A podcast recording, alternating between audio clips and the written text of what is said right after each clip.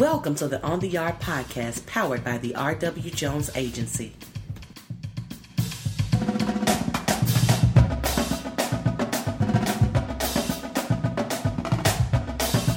I'm your host, Ashley Northington, and I'm here to connect you with the trends, news, and events happening across historically black and minority serving colleges and universities.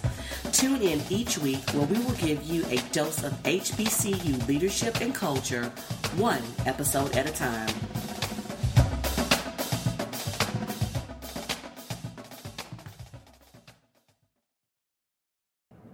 Hello and welcome to On the Yard. I'm your host, Ashley Northington, and today we're talking with Dr. Sean Huddleston of Martin University. Dr. Huddleston, welcome and thank you for joining us. Thank you for having me. It's a pleasure.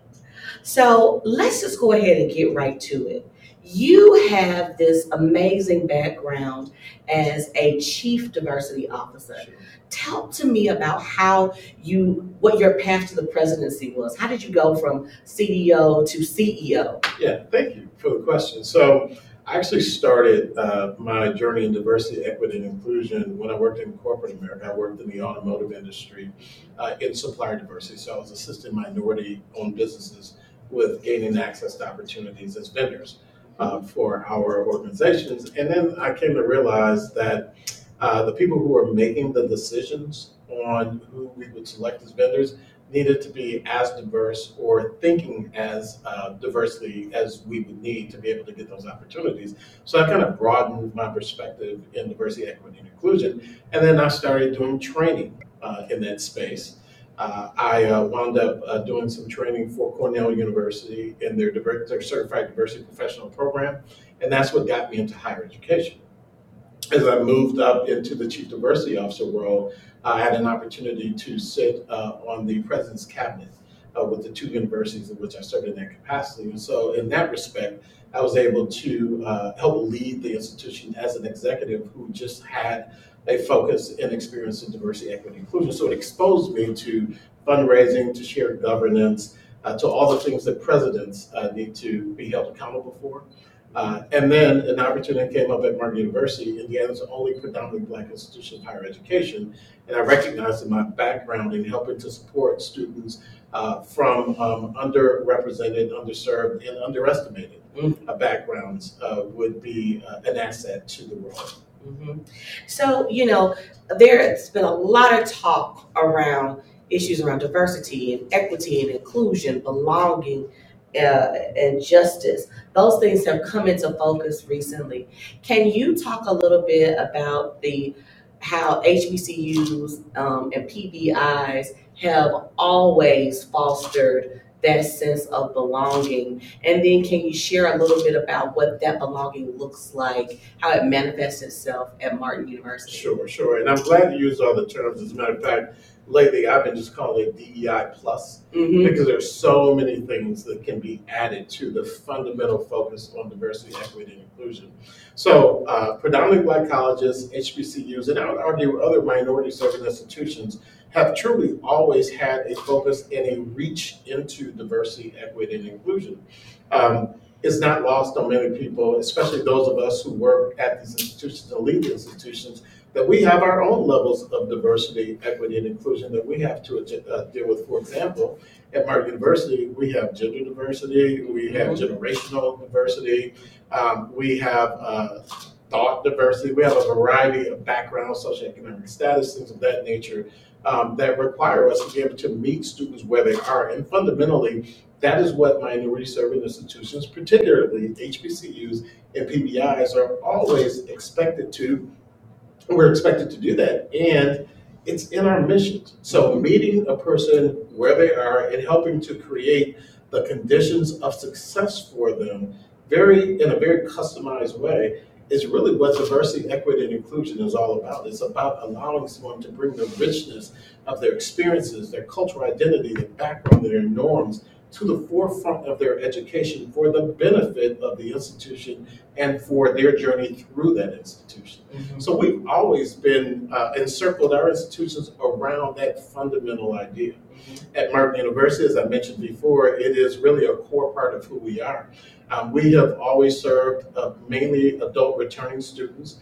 Those students come with a lot of aspects of their backgrounds and identities um, that may have, in some uh, cases, interrupted uh, their educational journey at a time. In other cases, uh, it may be a new journey for them. And so our role is to help them to uh, build the confidence and certainly uh, build the opportunity and the access to be able to move forward.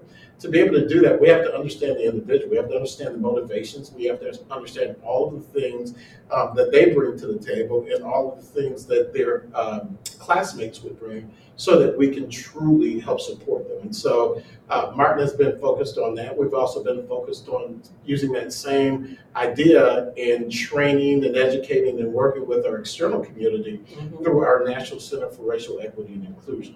And so it's, we take an in-reach and an outreach approach to diversity, equity, and inclusion.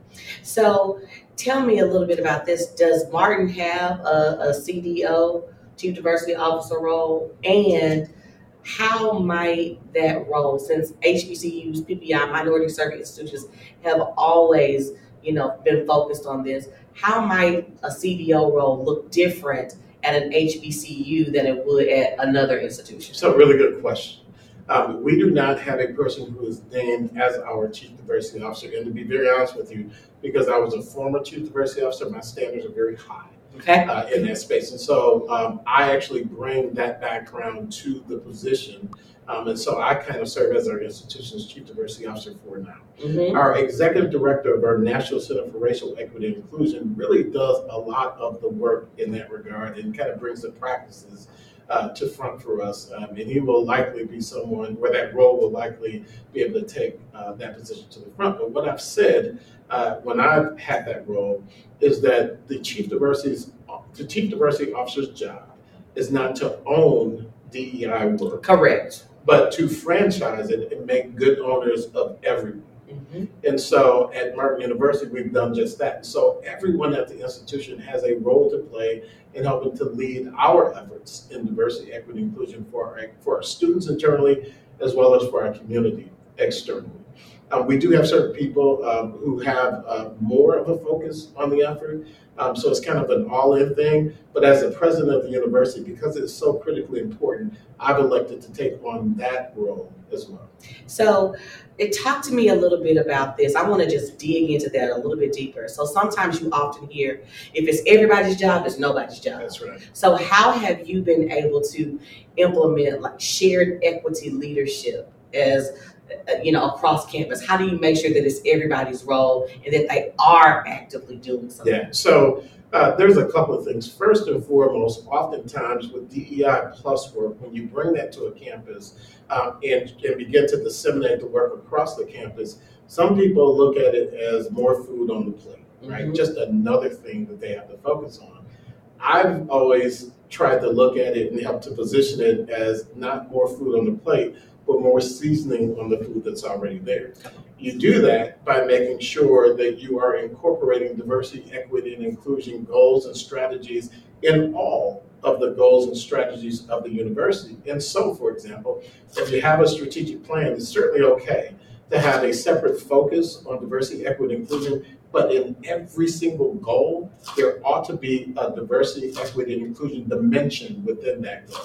And so helping people understand how DEI can benefit every single aspect of the institution and how it will help them to achieve the goals of the university is where it falls. And so certainly you want to add it to the metrics and make sure that those metrics are aligned with the overall goals of the institution.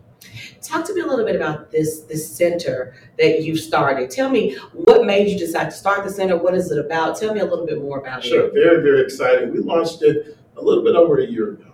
And um, it was in somewhat in response to uh, the public outcry around George Floyd, um, which had been brewing over a number of years. And certainly we know that George Floyd is simply one Of- of, many um, cases that got us to, to where we have been as a country.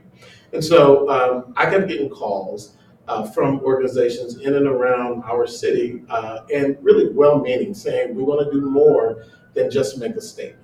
We want to have some action that we put in place, and can you help us figure that out? And so as we we continue to get those calls, came to realize that we probably needed to really put our heads together and think about a very concerted effort to do this broadly.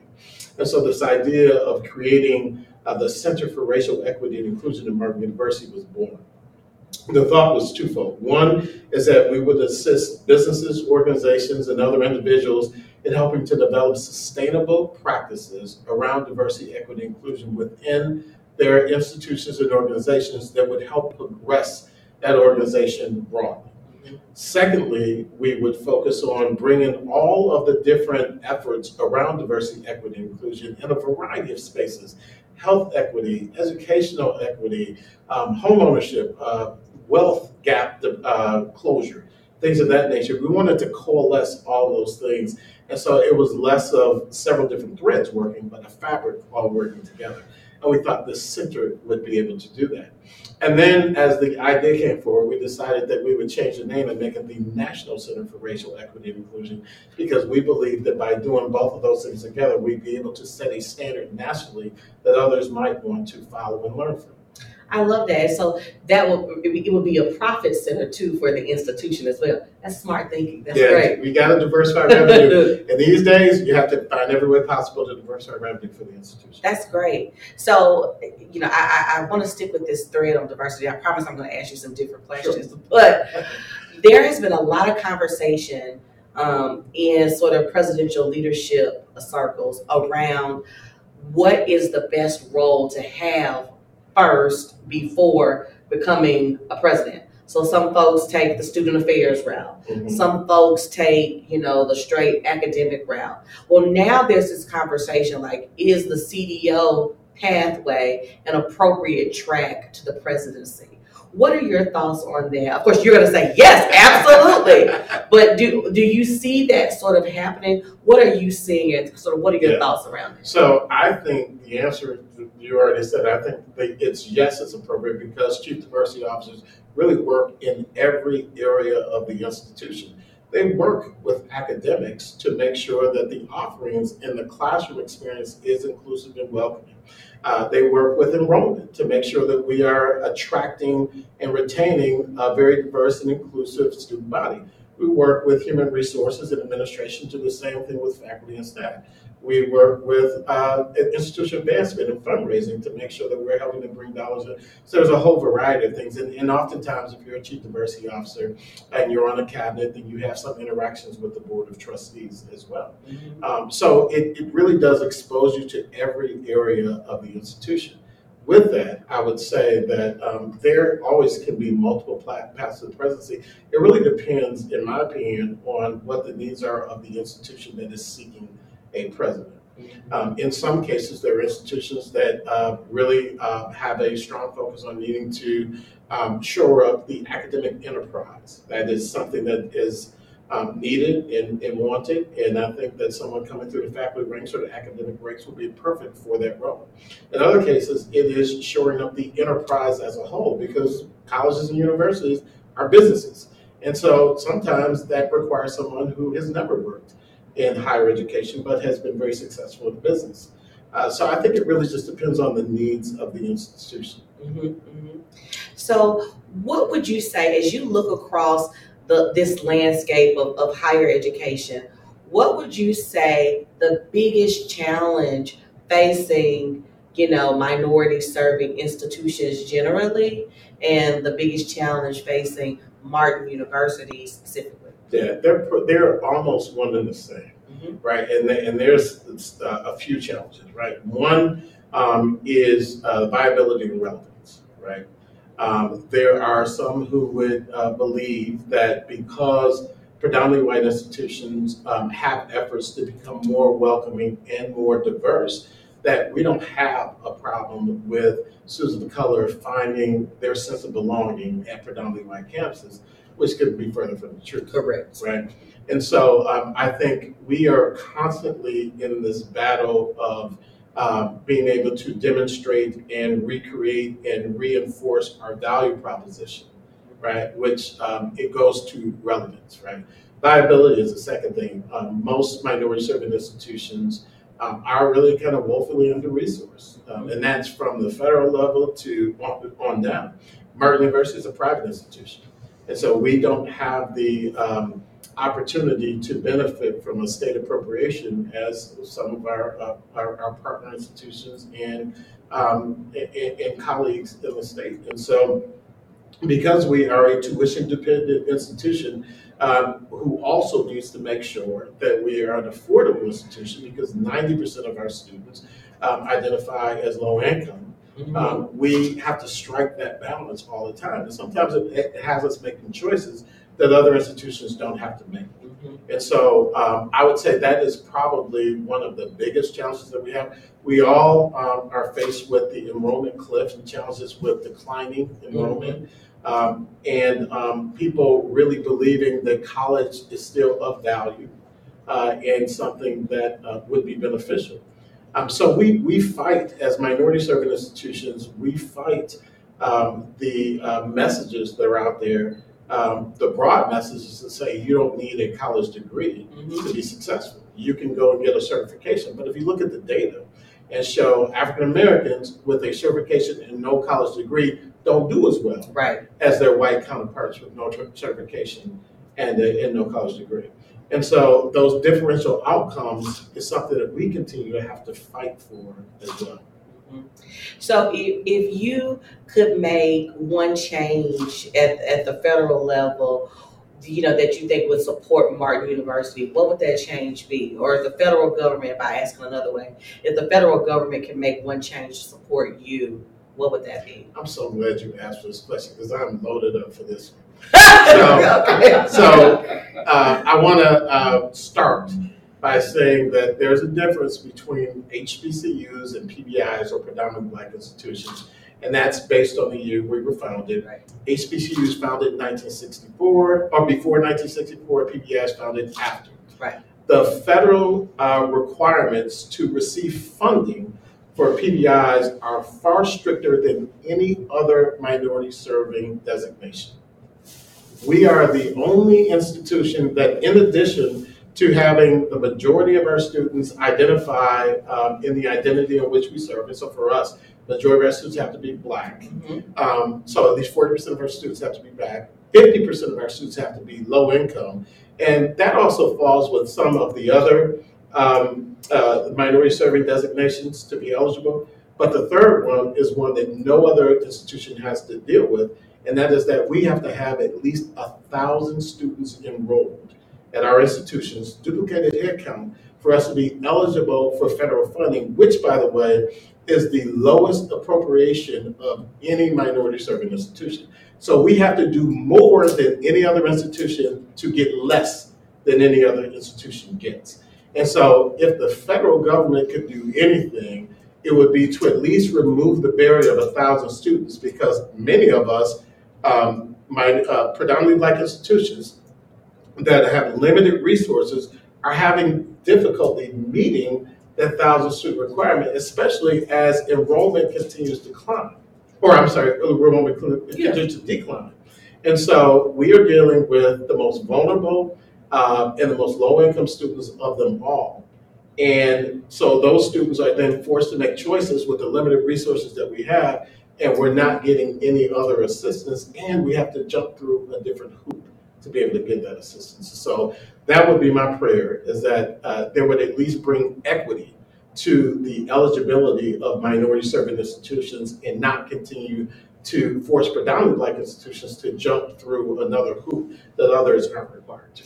Man, that is the definition of inequity, making the people who are marginalized do more work. That is just, oh my goodness.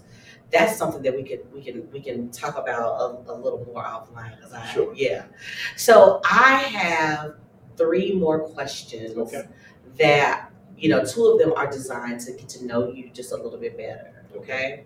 So my first question is, what activity or practice keeps you grounded? You know, um, it, it, personally or professionally? Both. You know, it is uh, the, the best, I think, for me, uh, both personally and professionally, is connectivity, right? Staying connected. I'm a relationship builder. I'm a Mhm. person who believes um, in the real strong value of human connections, interactions, relationships, and that we all have a responsibility to pour into other people. And so there are times when um, my job can get somewhat bureaucratic. There are times when they become very, very administrative.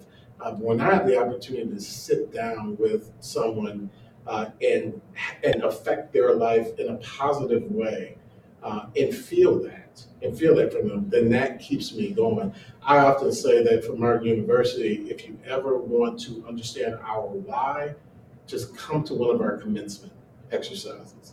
When you see us have students coming across the stage and their children are walking up to the front of the stage to shout and congratulate them, Mhm. when they're the first person in their family to not just go to college, but get through college, and their whole family is there because they rooted them on the entire way, that really is stirring to me. That stirs my emotions in my heart. So knowing that we connected and changed somebody's life, even if it's just one person, I'll do that. I'll take that every day.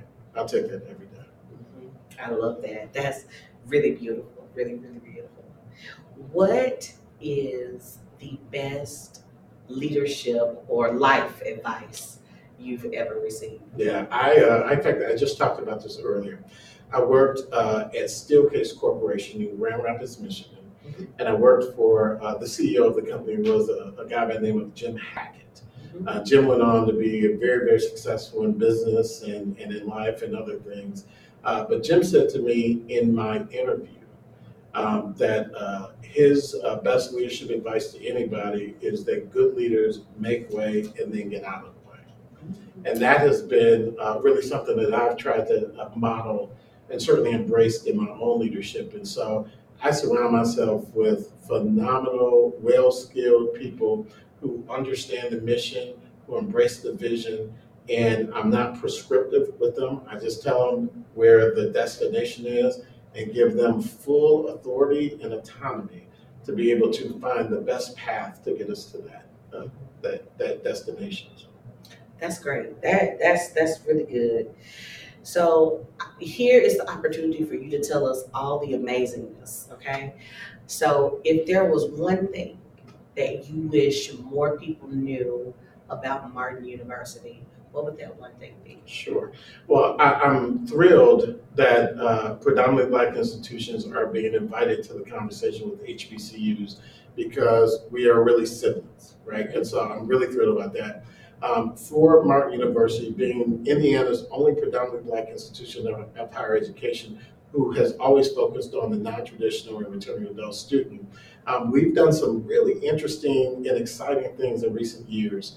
Uh, one is we established a program called our Martin Works program that essentially converts Martin to becoming one of our country's um, urban work colleges. The urban work college is a concept that was actually uh, pioneered by Paul Quinn College in Mhm. Dallas, Texas, under the great leadership of uh, President Sorrell there. And so Martin joined that effort. And so now we um, embed apprenticeships into our academic programs with major employers. So our students are able to gain experience, but also get paid for gaining that experience as they're uh, completing their degree.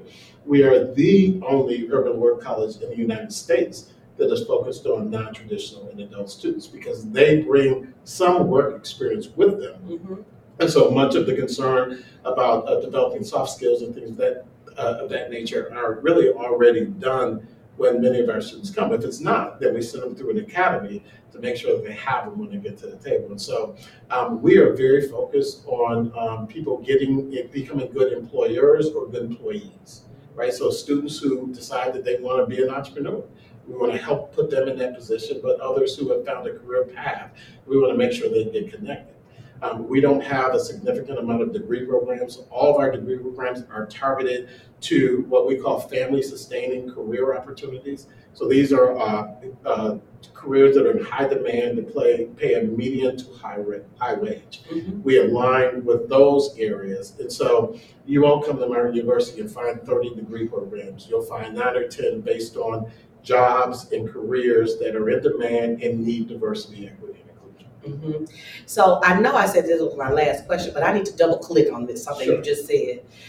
There is an academy that helps employ, potential, you know, future employees gain soft skills. Absolutely. Tell me about that. Yeah, so our Martin Works Academy is an eight-week, we'll call it a boot camp, before any student can actually go and start their apprenticeship. Mhm. And we, it is an academy that was designed by human resource professionals at major corporations uh, and other employers who told us what they need our students to know to be able to hit the ground running when they come to their apprenticeship. And so we work on that, not only just their soft skills in the, on- in the work environment, we also do financial literacy and education for them. Uh, we've partnered with a number of other organizations to make sure that if any other services that they need, uh, that would um, provide them with opportunities to move barriers out the way so they can be successful in that job, we, we embed that into our academy. So it is a way for us to be able to ensure that our students find their footing when they get to their apprenticeship. We have a great um, etiquette um, dinner that we do, and, and most people, when you think of the etiquette dinner, you think of this is going to teach you which fork to use or um, when to put your napkin down, things of that nature. But we use it for business etiquette. So we talk about things like um, email etiquette. We talk about um, how when when you hear something that doesn't sit well with you in a meeting, um, how you might posture yourself appropriately. So there's all kinds of things that we do to make sure that when they get to that environment, they understand what the culture is around uh, that employer. You should sell that program to institutions nationwide. Listen, that's my idea. So if, if, if you do it, you know, just shout me out. we will definitely make sure we cite you and give you plenty of credit. because everybody needs that you know it's not often you know we encounter I encounter a lot of young people and it's not that they don't have the skills to do the specific task is that they don't necessarily have the skills around no work Yeah. like it's a it's, it's a mindset about work that some people are lacking so this eight week training program is martin works that's what it's It- called Yep, it's the Martin Works Academy before they go in Martin Works. And I'll tell you that, you know, honestly, it was a great uh, lesson learned that was shared with us from other work colleges, and particularly from Paul Quinn as they moved through theirs. Um, it was just one of one of the uh, pieces of intel that they shared that we took into account as we were designing our program. That's amazing. That is incredible. Well, folks, you've heard a lot about Martin University. We've learned so many amazing things. Um, please do uh, look them up online and stay in touch. Thank you so much for speaking with us today. Absolutely, today. no project. Thank you again. This was outstanding. This is great. Thank you, thank you, thank you. See you next time. Thank you for tuning into this week's episode of On the Yard, powered by the R.W. Jones Agency. R.W. Jones is the nation's only strategic communications and issues management firm explicitly focused on higher education, serving more than 50 colleges and universities nationwide. Check back for next week's episode of On the Yard, where we'll give you another dose of HBCU leadership and culture.